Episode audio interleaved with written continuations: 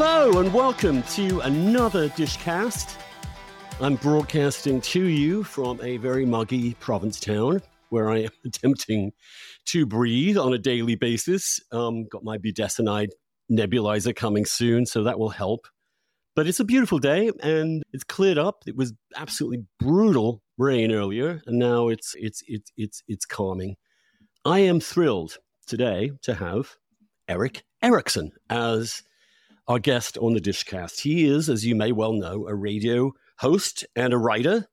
And he was an old school blogger back in the days when we were all doing that together at Red State, serving as editor in chief. And he later became a political contributor for CNN and Fox News, which is kind of a, a remarkable combo in a way. Today, he hosts the Erick Erickson Show on WSB Radio in Atlanta. And he's a Substacker too. He's running a popular Substack of the same name. He's also in seminary, if that's the right way to call it, to describe it. And we'll talk about that in a bit. Before we go, I just want to let you know our coming guests. We have Dave Weigel coming up on all things politics. We have Jean Twenge on what the hell is happening to the younger generation. And Matt Lewis, who's got a new book out on ruling class elites. Erick, thank you so much for coming on the Dishcast thank you very much for having me. I, I, have to be honest, I got the invite and it's like, is someone pranking me? Is this the real Andrew Sullivan? Uh, well, there's only one. No, and I'm thrilled to have you. As I was saying just before we started, I I've followed a lot of people last, let's say, 10 years. And it's been quite a 10 years. It's been quite a few years in political terms, in terms of partisan terms. And a lot of people have gone completely bonkers. A lot of people I've lost a huge amount of respect for. And although I don't agree with every position you've taken, I, I can see in what you have tried to do a kind of strand of integrity throughout this. And and especially when you have deal, dealt with some issues and some pressure that I think most of us don't have to deal with. So I just want to start by saying it's a pleasure to have you and an honor to have you. And thank you for not going crazy in the last uh, seven years. Eh, eh, thank, thank you. Eh, you know, my, my wife sometimes says, uh, "How the hell are you the sane person right now?" And I do wonder that sometimes myself. How am I the, the sane person in, in the sea of crazy? Well, but I appreciate it. Your wife had to deal with a huge amount of stuff as well, which is another completely outrageous aspect of of what has been happening. Erick, tell me where you were born and grew up, and what were your what were your first kind of environment to grow up in?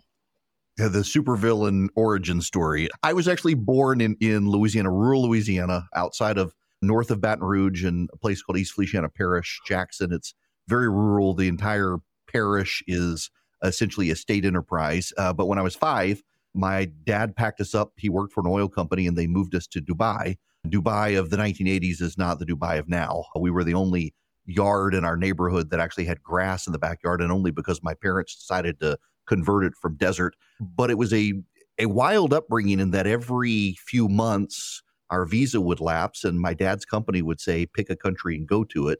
We would go for a week. We would come back to the states in the summer but i've still now i'm i just turned 48 a couple of weeks ago i've been to more countries than states as a result.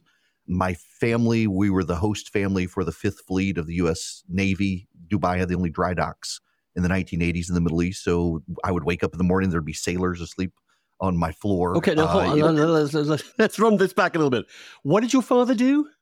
So my father was he was called a production foreman. He was in charge of getting oil out of the Persian Gulf for the royal family in Dubai. And why would American servicemen be on your living room floor? I'm just trying to figure this out. Okay. Yes. So, in fact, my oldest sister wound up marrying her Navy recruiter. We, we grew up with the Navy. So, Dubai in the 1980s was the only place an American naval vessel could go anywhere in the Middle East and be serviced in a dry dock where they can pump all the water out and fix the hull of the ship. And so the Fifth Fleet, though it was stationed in Bahrain, had to come to Dubai for repairs. And my parents found out about this when I was very young and started organizing block parties for the sailors. So all the enlisted would come to my house. My mom would wash their uniforms. My dad would cook for them. If you were an American, there were liquor stores. So my dad would go buy beer and organize the entire neighborhood into block parties. And I would wake up some mornings and there would be sailors asleep on the floor that they missed the last cab back to the boat. And my parents would give them a sleeping bag and put them on the floor. And that's just the way I grew up. We we traveled the world and we entertained the U.S. Navy. just trying to absorb all that. So you, so I'm just trying to think what kind of parents you had. I mean, this is uh, these are obviously gregarious, open people. Tell me about them. Like, what did your dad do oh, exactly? I mean, he was he was in, so, in the oil industry.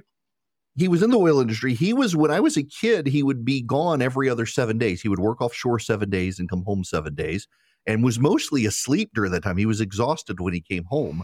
I really didn't have a great relationship with my dad until I was in high school because during the Iran Iraq War or, or, during the, the Iraq War, when they were moving into Kuwait, my dad's company sent us all home. If you can recall back then in uh, 1990, the rumor was Saddam Hussein was going to just go down the coast, first take Kuwait and sail down to run down to the United Arab Emirates where we were. So my dad's company sent us all home. I was there from 1980 to 1990, from 5 to 15. And then we moved back to rural Louisiana, which was a total culture shock. And but my dad still had to work, so he would still go back there for a month and then come home for a month. My mom was my mom is an interesting person. She was kind of a social butterfly when we lived in Dubai, and then they moved to rural Louisiana, and over time, slowly had less contact with humanity and more with just the personalities on on Fox News and became more of a political family. They were never political when I was little. Hmm. They subscribed to, for example, they subscribed to National Review, and that was actually the first comic strip I had at, at the time. They had cartoons and we didn't have newspapers, but they subscribed to Southern Living magazine and they loved to cook. And now I love to cook. And we just traveled the world. It was a very surreal experience. I tell my wife stories all the time. Like, for example, when I was 11, my parents decided I was old enough to fly from Dubai to Baton Rouge, Louisiana by myself and the plane crashed somewhere in Austria. We had to, the plane had mechanical failures and had to glide down a foamed runway. And then I had to spend a night in the red light district in Amsterdam as an 11 year old because there were no other available hotels in the city. But that was my upbringing. It was kind of this weird, surreal experience. You sound like a terrible globalist. Uh. terrible. It's terrible. It, it, it's how I developed my appreciation of the United States. I remember as a kid, we would have to tell people we were Swedish dur- during the height of the Iran Iraq War, which my dad is Swedish, mm. just because Americans in some parts of the world, you weren't necessarily safe. Hezbollah one time tried to blow up my school while I was in class. So it, it was just, it was a very different way to grow up. And then to come back to rural Louisiana from that experience. And I will never forget, I actually had a kid in Miss Priest's 10th grade English class who did not know what the word liberty was. And I mean, just mind blowing experience to go from one of the best schools in the world to a school where a kid had never heard the word liberty. So your school out in Dubai was an American military or, or American, say what?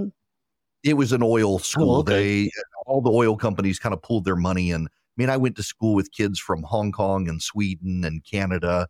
As much as it was American school, there were kids from you named the country. There was probably someone there. Fascinating. It does help, I think. I'm, I'm, I'm some. I was told I was at one point by Jon Stewart that I don't know this country because I've never lived here. And I've lived here half, most of my life, but nonetheless, I was like, no. Sometimes, you know, I think people from outside can actually see America a little bit more clearly than people who've lived here their whole lives. And for me, I've never. I'm I'm a bit of a an immigrant, sort of classic immigrant. I I love the place.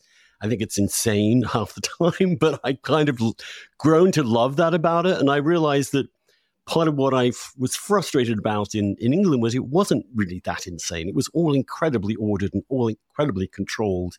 And I didn't feel comfortable in that kind of environment. So anyway, you're you're back now in Louisiana. I've actually been around there near Baton Rouge. It is it is a quiet quiet place.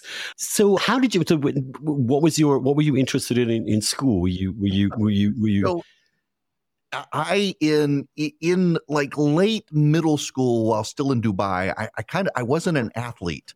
I got interested in politics and the news as kind of a way to connect to the U.S. and it's hard to describe, but every presidential election season, starting in like kindergarten, our our school would just everything would revolve around the American election. And in eighth grade was the 1988 presidential election, and we had to learn how to debate and we had to keep up with the news. And I got back to the states for 10th grade and was really interested in politics. And the Edwin Edwards David Duke race happened in Louisiana.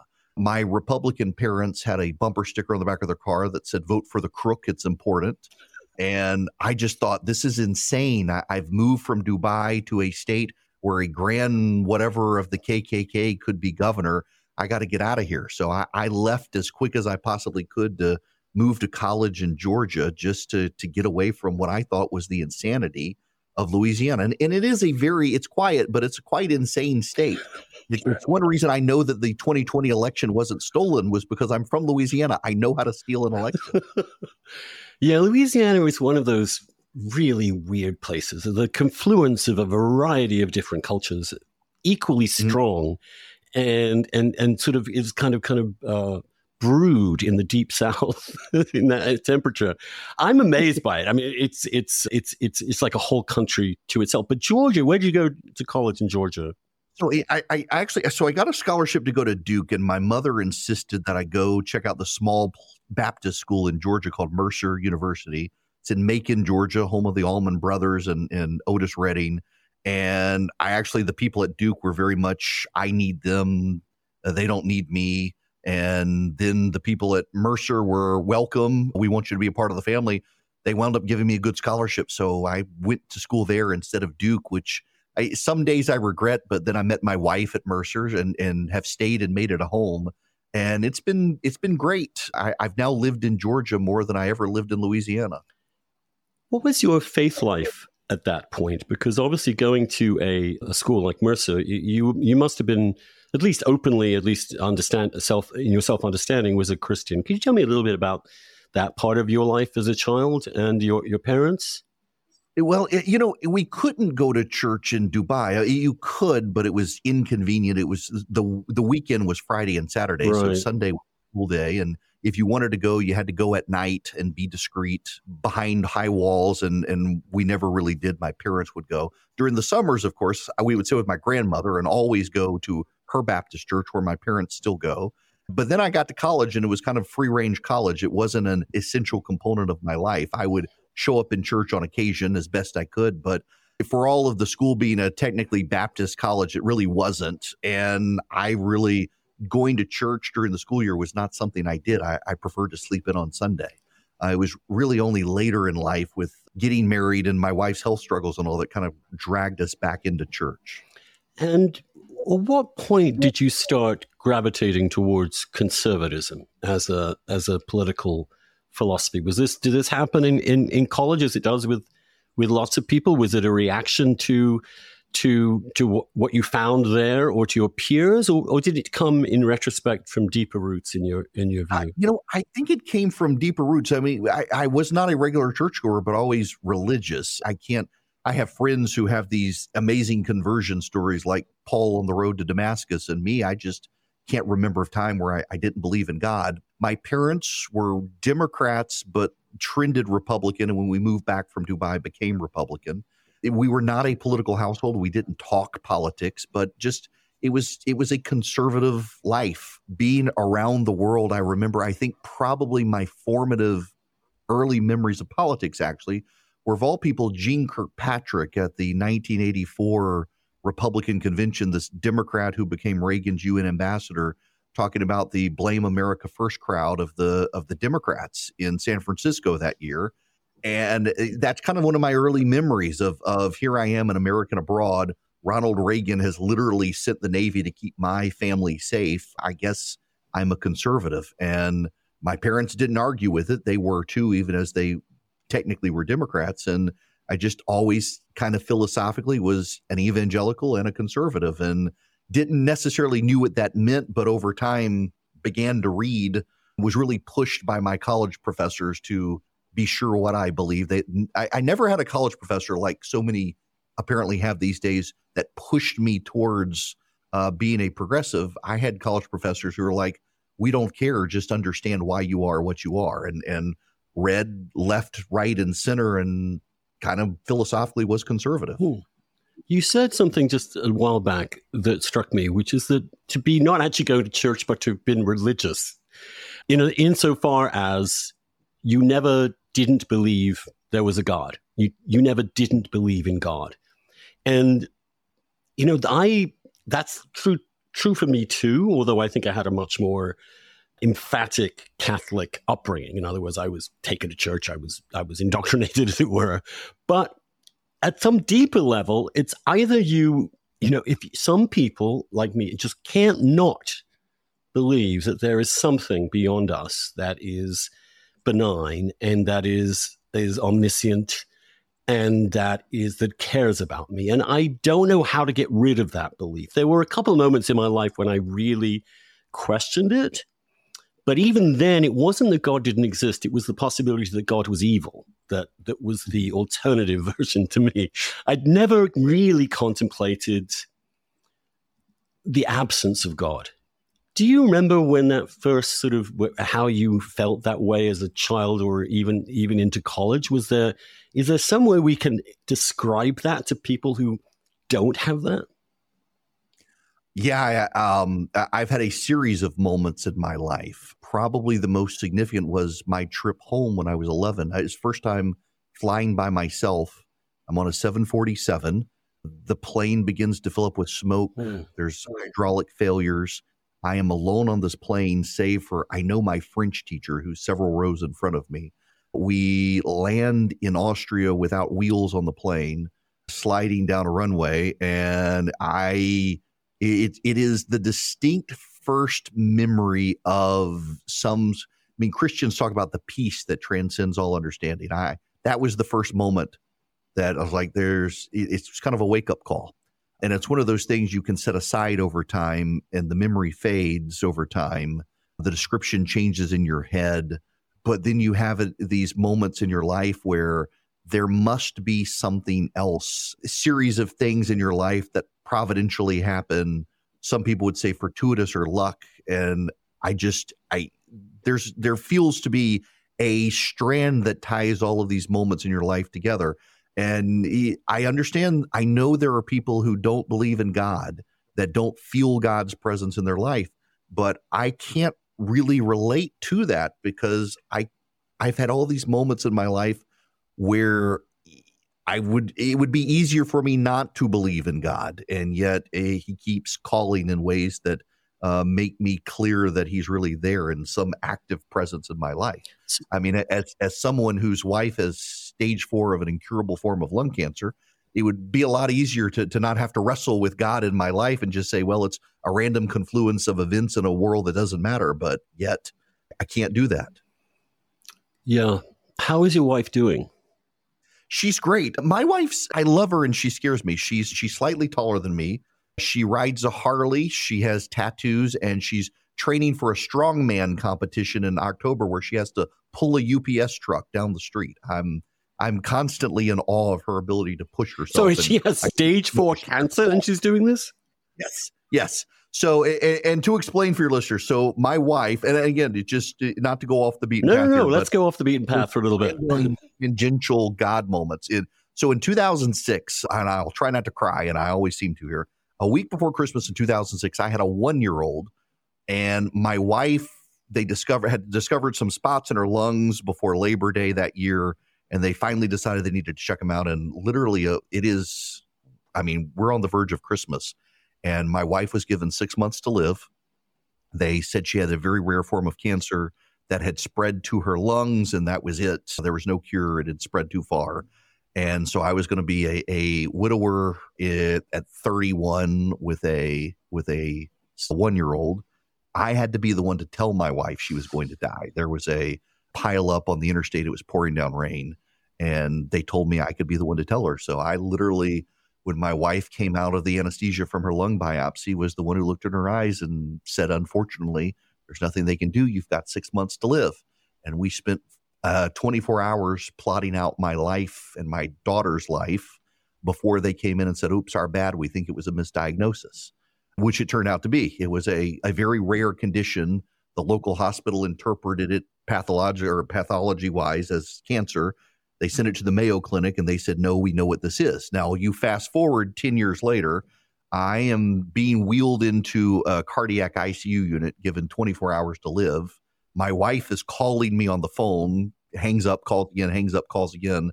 I finally am able to answer. She asks how I'm doing, and I'm like, Well, they've given me 24 hours to live, dear. And she falls apart and says, Well, The Mayo Clinic has called and said that they think I have this rare form of cancer that had I not been misdiagnosed 10 years before, we would have never known. And they caught it. It's the same cancer Rush Limbaugh had. It's genetic. Everybody said his was from smoking. His was genetic too. There's no cure for it.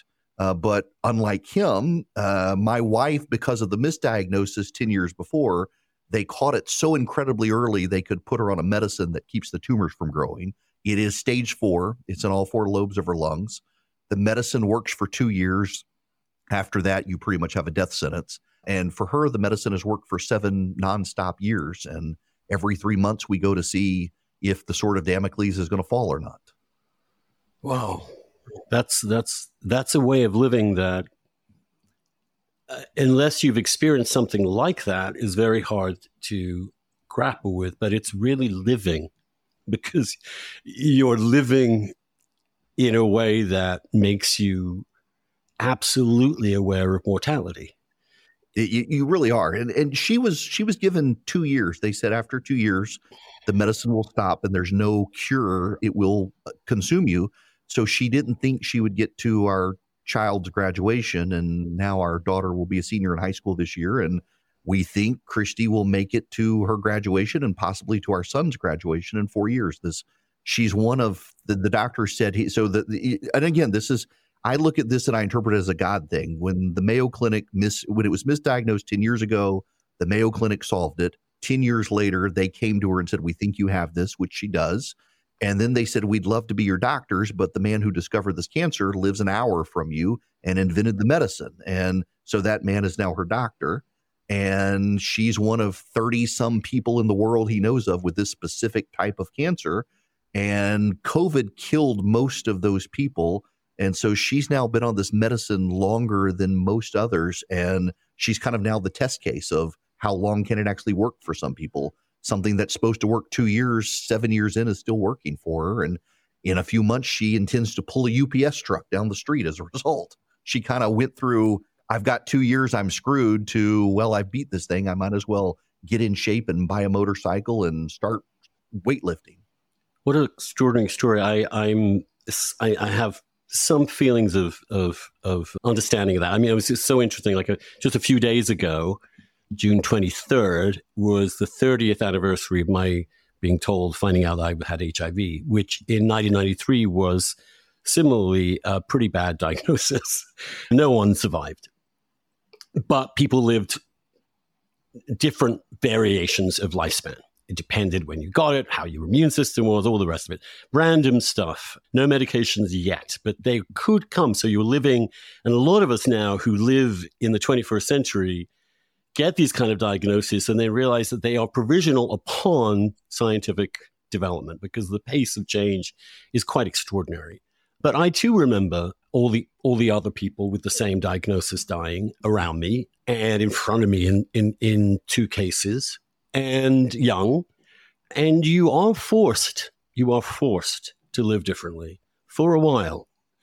And of course, once that then, once the medications came in and my virus went to nothing, and I'm now 30 years of this, which is kind of amazing, really. I don't live that real a life, but I do because humans we're like that. We we like to be distracted from our reality. We we can't face our mortality every day. It's a very hard thing to do. And yet I also felt freer, less constrained, more at peace in some ways in that period f- confronting my mortality, realizing that life is is is is not forever and what matters is how you live now and what you're going to do every day all that sounds cliched but it's actually true and it, it did it, it did reignite my faith it did. It didn't destroy it. It ignited it. Partly because in our, because I felt God's presence in that time.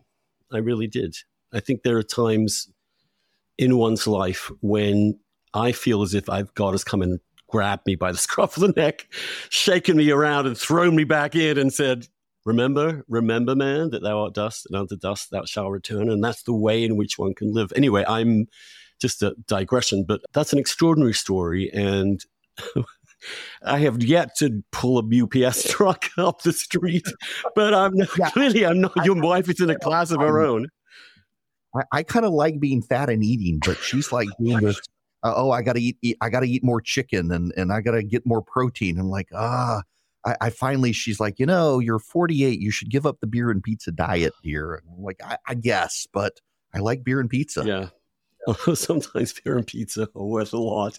I, I, I totally with you. Anyway, we, we've digressed a little bit. But so tell me then, you're in your 20s, you've graduated and you're moving forward in your career. What did you, what, what, where did you end up and why? so I, I really believed, and I was working for a congressman, and he said, "So how, uh, did you come to work for a congressman?" So I started the college Republicans at my alma mater, Mercer oh, University. Oh, okay. Started, got involved in politics, decided I was going to go to law school because this congressman whose campaigns I kept working for, Saxby Chambliss, who became a senator, he said a law degree is the MBA of politics. If you want to go to Washington, you should do that. I grew up in Dubai, and the only place I ever wanted to visit, I visited Hong Kong and Bangkok and London and Prague, and I always wanted to go to Washington. It's on the far side of the world. We never went. And I finally, I went, paid my way. That was my college graduation gift to myself. And I just was in love with this beautiful city, despite all of its problems. I wanted to be in politics. And so I went to law school, got a degree, was going to go to Washington, D.C. But along the way, I met my wife. Our college roommates had been engaged to each other. My wife ultimately transferred to a different school. We lost touch. And then my third year in law school reconnected we got married and she's like, I don't want to move to Washington. I don't like a big city. It's like, well, I'll go to Atlanta. I don't want to move to Atlanta. It's a big city. So we stayed in Macon, Georgia, population 98,000. We're two hours from her parents. And I practiced law like every other lawyer, but was exceedingly miserable. Uh, and so I, I did election law. I ran political campaigns out of my law firm. I did corporate law, estate planning and was just a miserable lawyer. I, I, there was this thing called a client, and I hated them. I needed them to be a lawyer, and I, I, tried to get out of it. And, and blogging started, and you know, I I don't know that he knows that I credit him for it, but back in the day, I would I would read National Review. They had their website, and every once in a while, Jonah Goldberg would write an article, and I would I would bang out an email and Excessively. I, I, got a reply from this guy one time, and he's like, you know, there's this thing called a blog. You should check into Blogspot. And I started it uh, largely because he recommended it. And at one point, uh, a lawyer in my law firm came in. He sat down and he closed the door, and he says, "Erick, do you know what the definition of a dumbass is?" I said, I, I have no idea. He said, "You, you hate being a lawyer. You love politics. You need to go find a job in politics." And about that time, Red State had started, and they put me in charge of it because they needed a free election lawyer, and I was. And I kind of took over it and built a career off of that and just started writing. I'll never forget, my wife was actually, she was a month from giving birth to our child in 2005. And I told her, I thought I was going to quit being a lawyer and become a blogger full time. She literally went into fake labor and we had to go to the hospital and she was totally fine except she was ready to murder me. And i did. I, I quit my law practice and started writing full-time at red state and one thing led to another. Uh, until that fateful week of christmas in 2006 we were out of money had no buyers for the site. My wife was given six months to live and like 48 hours later my wife is suddenly fine and, and eagle publishing in washington d.c made an offer for red state so I didn't have to find a new job since we'd run out of money. And I signed a deal with them and kept running Red State. What was it like? I'm asking you a question I know the answer to, but our readers may not, our listeners may not. And being a blogger back in the early days, well, you're you're now blogging in 2007, 2008, 2009. What was it like? You know it was by the seat of your pants. It, it, we we dealt with a lot of what i think a lot of people deal with now an, an arrogance from the mainstream media that lacks the ability to, to self-reflect and have a little bit of humility that maybe they're not infallible. We got that a lot in the early days. I i, I started my own blog in 2004 red state started august of 2004 so i i'm full-time by 2006 eh, as a career. And it was there was more notoriety for being a blogger at the time. It was something new and novel people paid attention to, particularly in politics. The the guys who started Red State, I get the credit for it, but it really wasn't me. It was three friends of mine. And Daily Kos was on the left, this large group progressive blog. Red State was kind of started to be the, the right wing version of it, and, and, it worked for a time. And it was uh, very, it was like starting a business now for an entrepreneur. You're there's no safety net.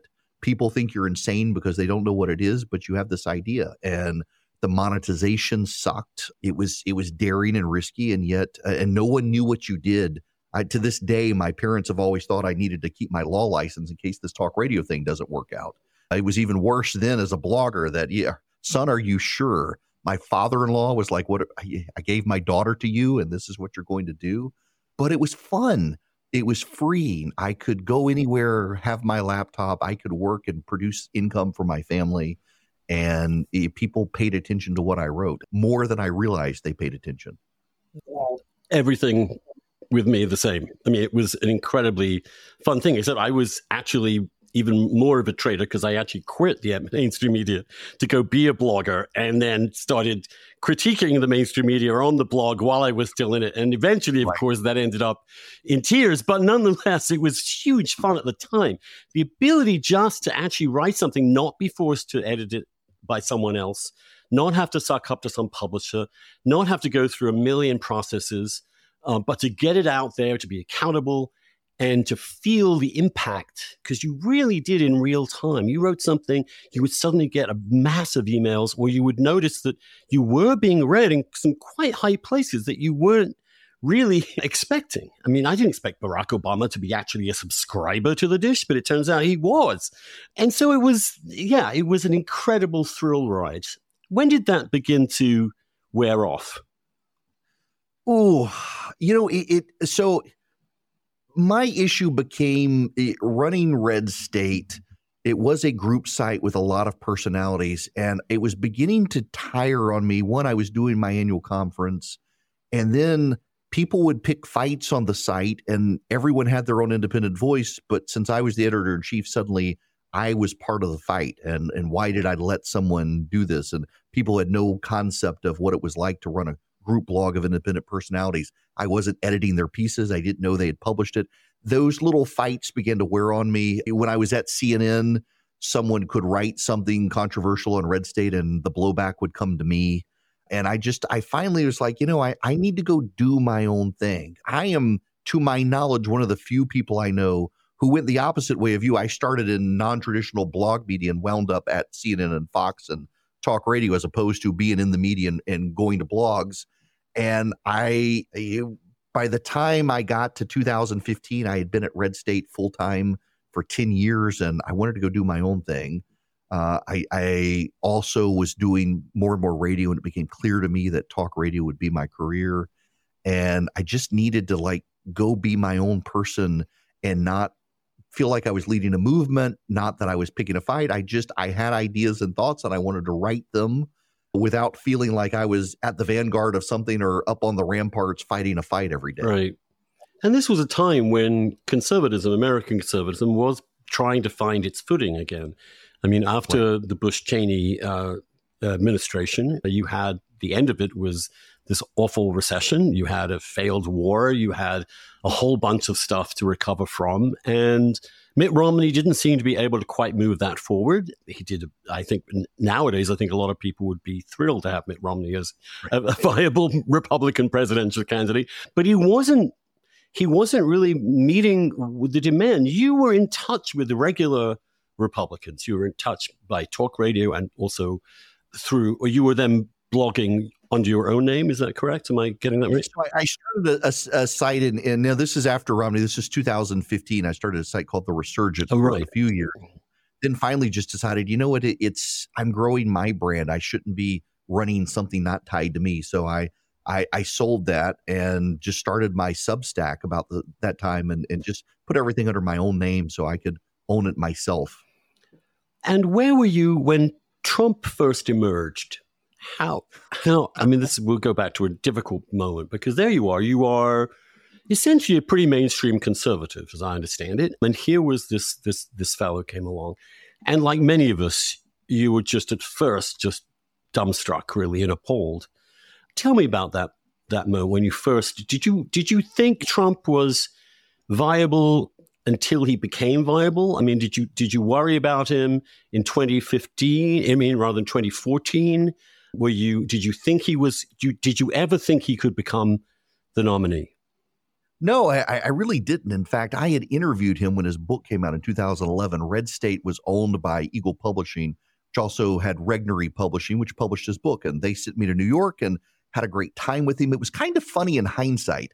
But we had this great conversation, very charismatic. He did this live stream interview with him to promote his book. And then he would call the house and he would send notes. Did I want to come to come to Florida and play golf and stuff. And my wife was like, "This man's trying to own your souls. You, are not allowed to." And I, I totally like. I, I, admit I'm somewhat of a naive person when it comes to stuff like this. And I was like, "Oh, he's just being nice. He wants me to go play golf." My wife was like, "Absolutely not." Uh, so I never took him up on those invites. And then 2014, 2015 rolls around, and I wrote a piece about why Trump mattered. And uh, the piece was essentially, "This guy's not going to be the nominee."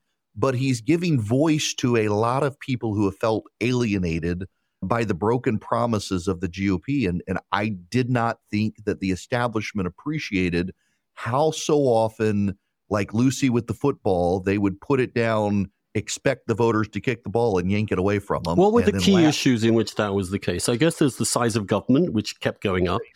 Size of government. Abortion. Uh, it, abortion. It went all the way back for me though to the Harriet Miers pick with uh. George W. Bush, which that was actually I think what put me and Red State on the map. Is I was one of the first people to come out and say this woman is gave to Al Gore in the Al when he was running for president in 1988 against George H. W. Bush when he was in the Democratic primary. Why is this the pick?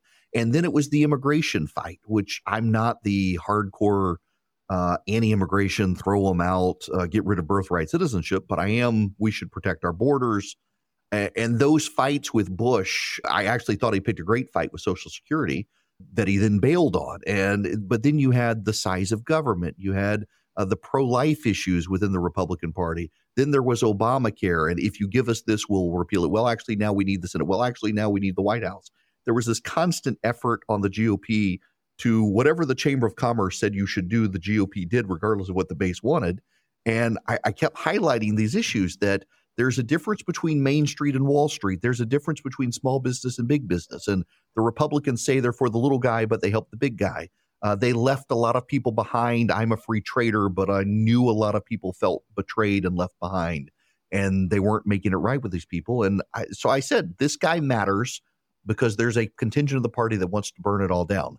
They're a minority. They're not going to be successful, but he's going to give them voice. And boy, was I wrong in that regard. He brought a lot of people into the GOP and they did burn it down.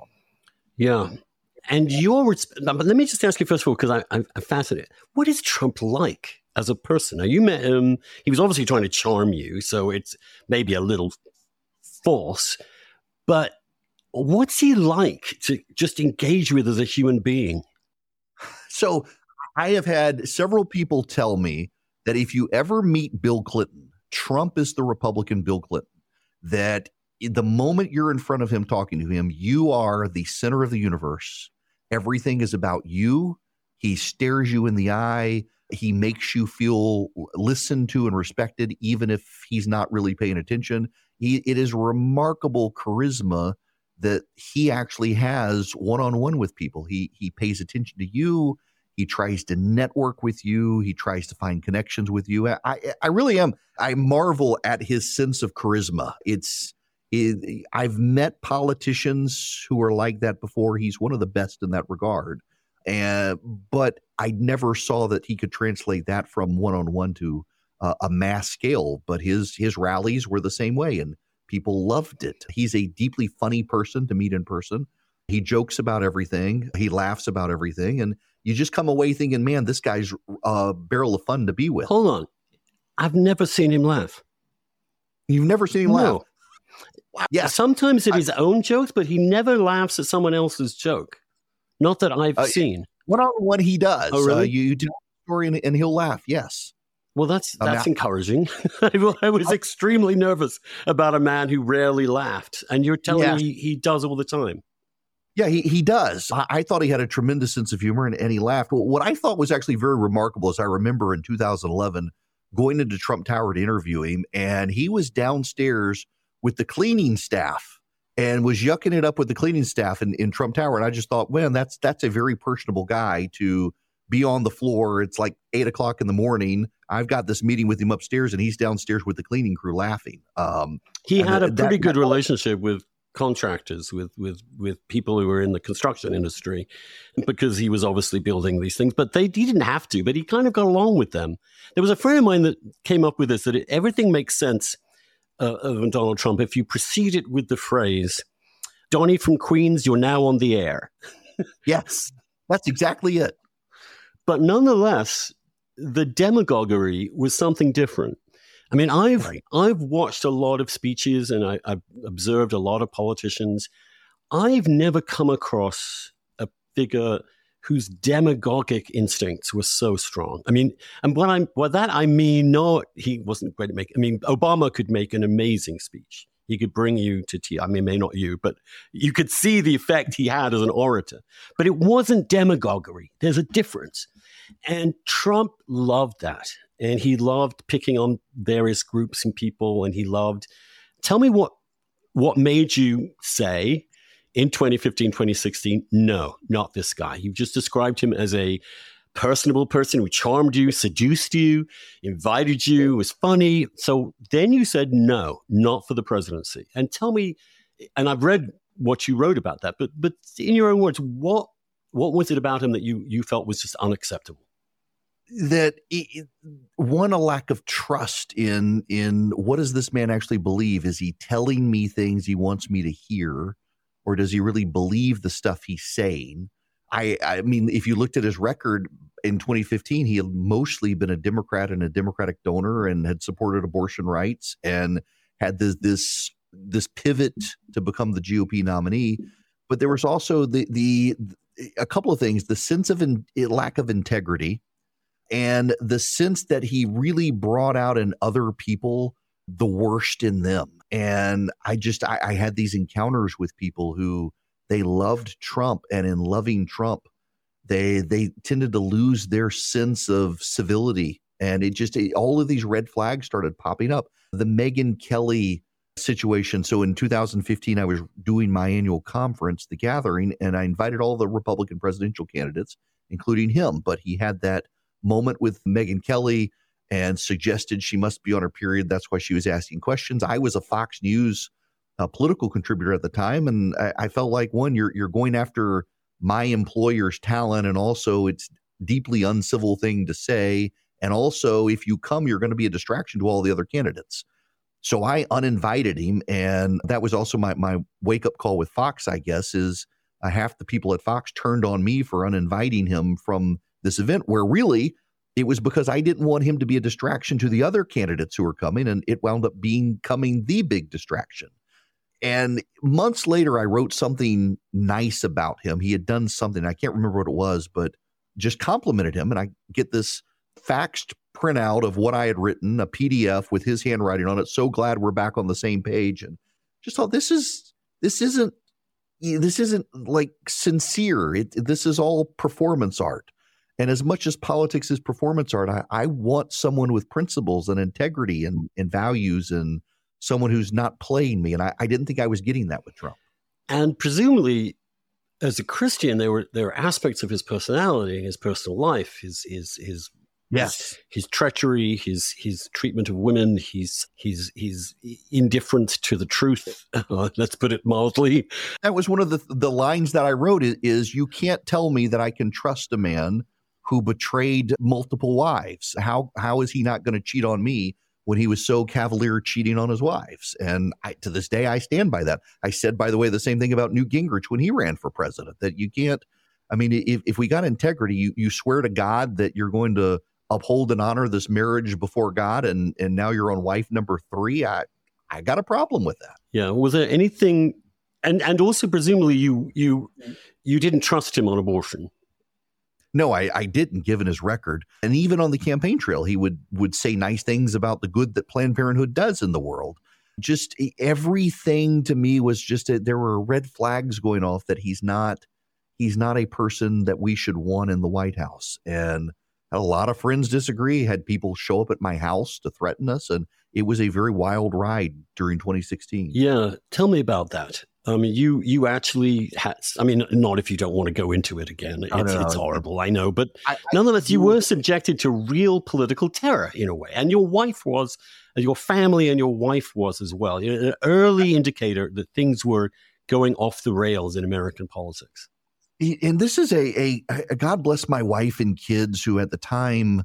Uh, my, my my children are now 17 and 14 so you can do the math on how old they were then my son was in headed into or in third grade. I guess my my daughter was in sixth grade, and they didn't. It was actually probably a year or so later that they no I, I, can tell you it was 2020 when I really found out just how bad it was with them. They they wanted to protect me because they believed in what I was doing, but just all the stories that have come out over time from my wife and kids that at the time I was completely clueless about. I, I knew some, but not all. So my wife, I'm given, well, as all bad stories start, I joined CrossFit and, and I, I was just completely out of shape and couldn't keep my breath. And then it would, must be allergies and then it was sinuses. And, and I finally, I'm, I literally, I'm wheeled into a cardiac ICU unit and my whole family's called. They think I'm going to die in the night. I my lungs had been filling up with blood clots, and I had no idea. Same day, my wife is told she has this incurable form of cancer.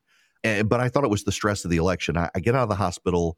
My wife has been diagnosed with cancer. We have three men show up at our house, knock on the door. One of them I knew. I didn't know the others and they wanted me to know they were i had written by then that there's no way i can support this guy i had been on tv and someone says well if you were forced to choose between hillary and trump who would you pick i said the bullet and I just I wasn't going to vote for either one of them. So these three guys show up at the porch and threaten me. They they want me to know they know my wife has this cancer and I need my my health insurance for her and for me and I need to think about my family. And if I don't support Trump, they will make it their business to put me out of a job in talk radio. I'll be unemployed and and not be able to take care of my family.